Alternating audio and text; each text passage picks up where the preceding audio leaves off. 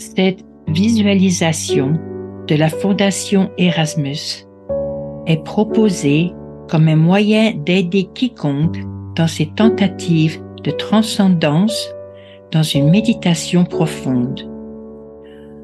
En utilisant l'esprit créatif de cette manière et en calmant les activités du cerveau, la visualisation devrait aider ceux qui tentent d'entrer simplement dans le calme de leur être intérieur.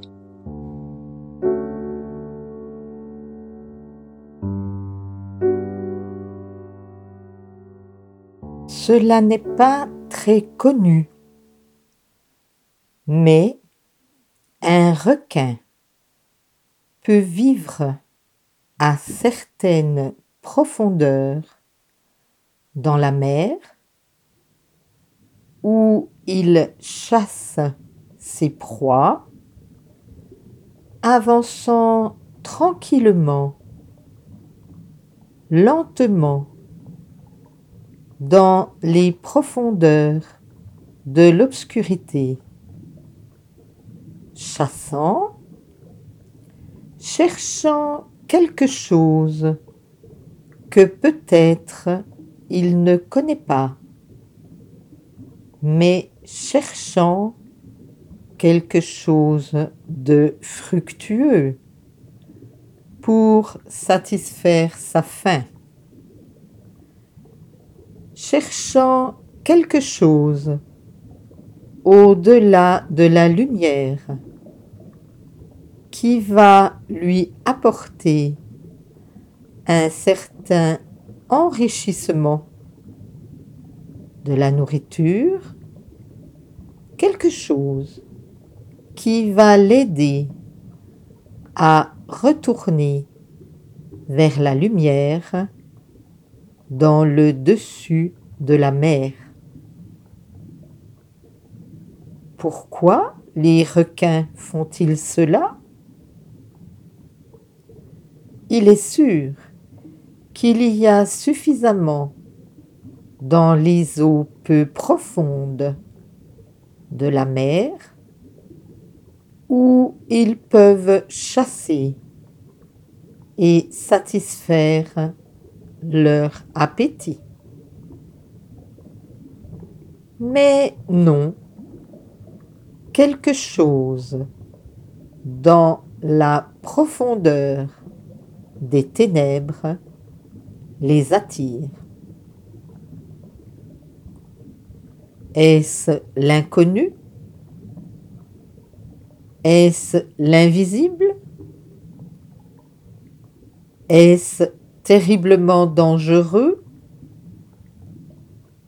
Ou bien est-ce simplement un endroit où ils se sentent confortables, en sécurité, cachés peut-être, loin de la réalité,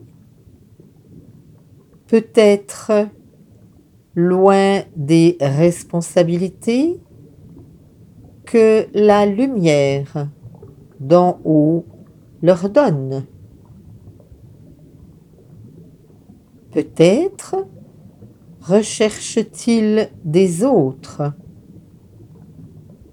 dont ils pourraient tirer quelque avantage, une amitié, partager quelque chose qui se trouve au plus profond de nous tous. Que cherchent-ils? Le savent-ils réellement avant de l'avoir trouvé? Pourquoi cherchent-ils? Cela est individuel, comme tout requin est individuel. Que vont-ils trouver là?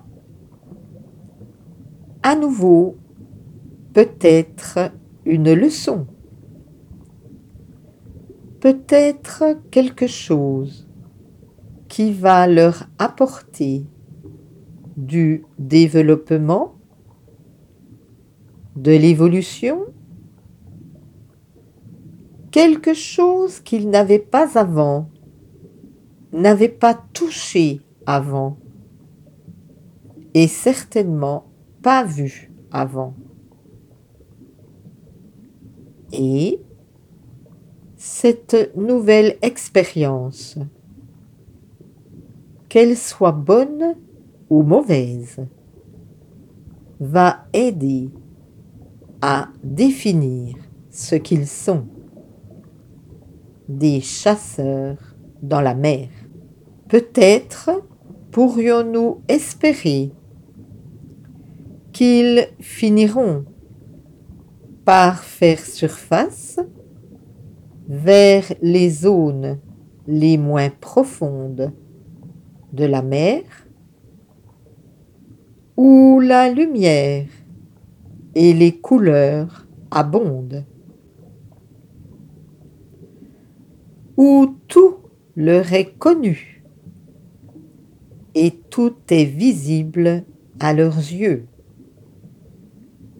et familier, comme le contact d'un ami et certainement les odeurs et les senteurs des autres qui partagent largement le monde de la lumière et de l'abondance.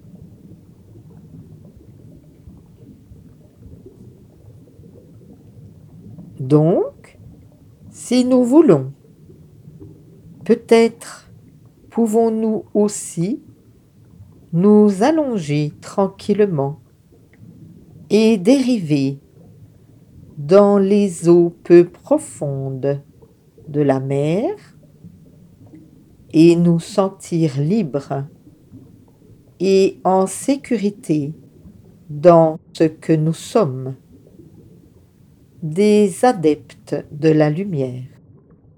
Et sachez que nous devons tourner le dos aux ténèbres, sachant très bien qu'elles sont là et quels secrets et quelle profondeur d'obscurité y sont contenues.